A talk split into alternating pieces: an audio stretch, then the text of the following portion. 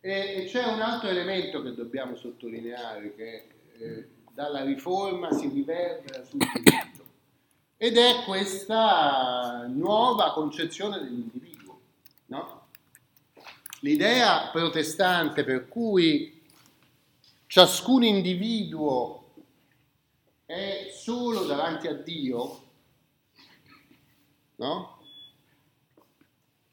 È, è un'idea che genera qualcosa di nuovo nel diritto, perché solo davanti a Dio significa responsabile delle proprie azioni in due grandi settori, che sono il penale e il civile. No? Cominciamo dal civile. Qui dobbiamo rievocare il celebre, il celebre libro di Max Weber sullo spirito protestante, eh, sull'etica protestante e lo spirito del capitalismo. No? Già ve lo avevo menzionato questo, questo testo credo, ed ero stato stupito che nessuno l'avesse sentito nominare. Eh, posso rifare la domanda adesso? Qualcuno l'ha sentito nominare a scuola questo testo? Alle superiori. Alle superiori, eh? eh e ve lo ricordate anche no? Allora, Max Weber era un, un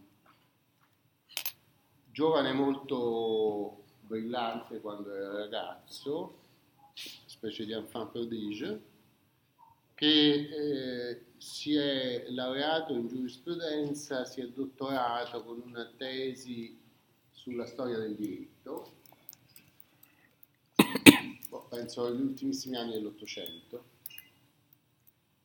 e poi si è dedicato a studi che, di confine fra storia del diritto, economia e struttura della società.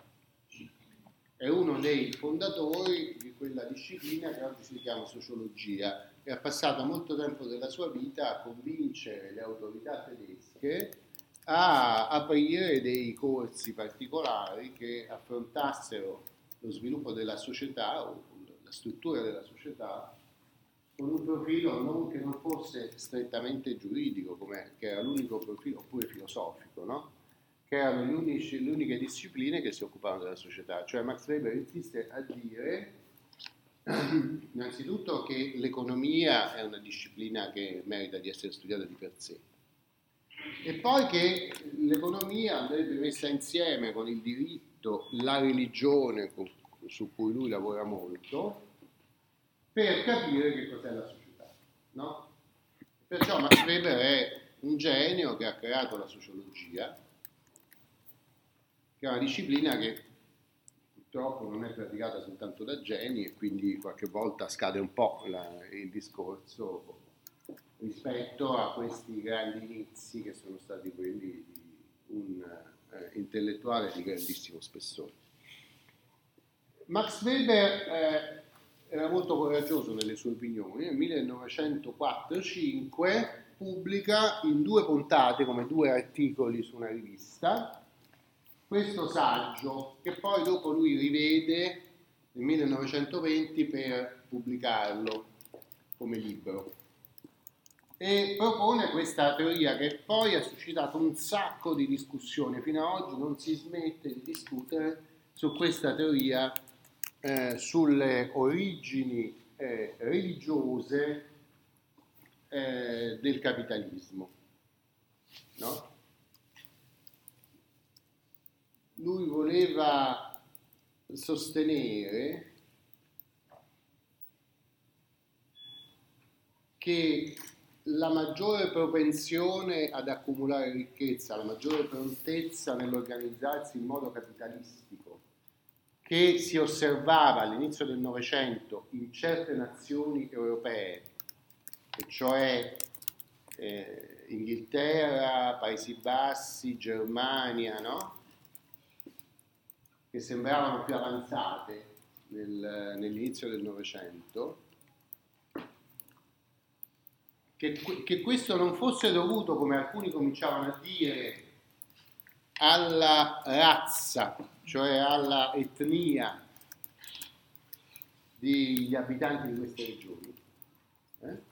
ma che invece fosse dovuto all'interazione fra storia e religione e che cioè l'affermazione di certi principi religiosi in certe regioni abbia prodotto una mentalità che eh, non poteva che sfociare nell'accumulazione capitalistica e poi nell'accumulo di ricchezze.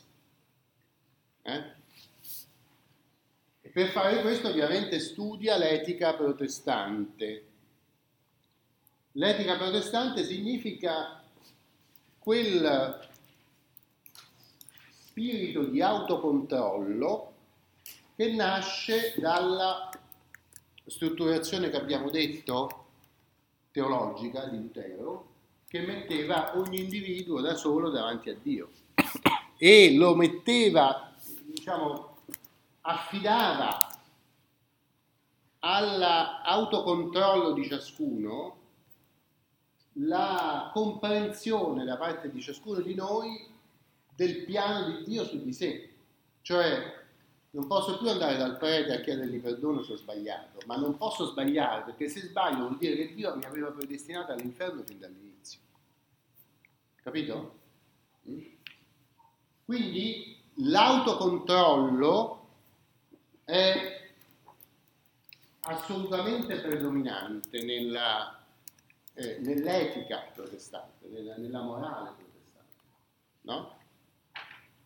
Che cosa vuol dire questo autocontrollo per quanto riguarda i rapporti giuridici fra le persone? No? Vuol dire quello che suggeriva in America nel Settecento Benjamin Franklin ai buoni capitalisti.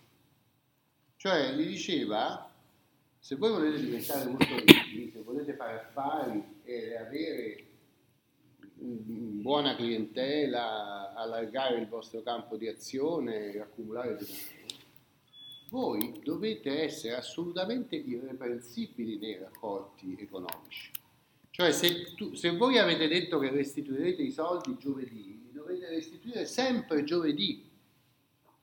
Non potete mai perdere un'ora di ritardo sulla restituzione dei soldi, perché questo vi alienerà le simpatie del mercato, cioè piano piano la gente non vi presterà più soldi, vi chiederà più interessi, insomma sarete meno ricchi se siete meno autocontrollati.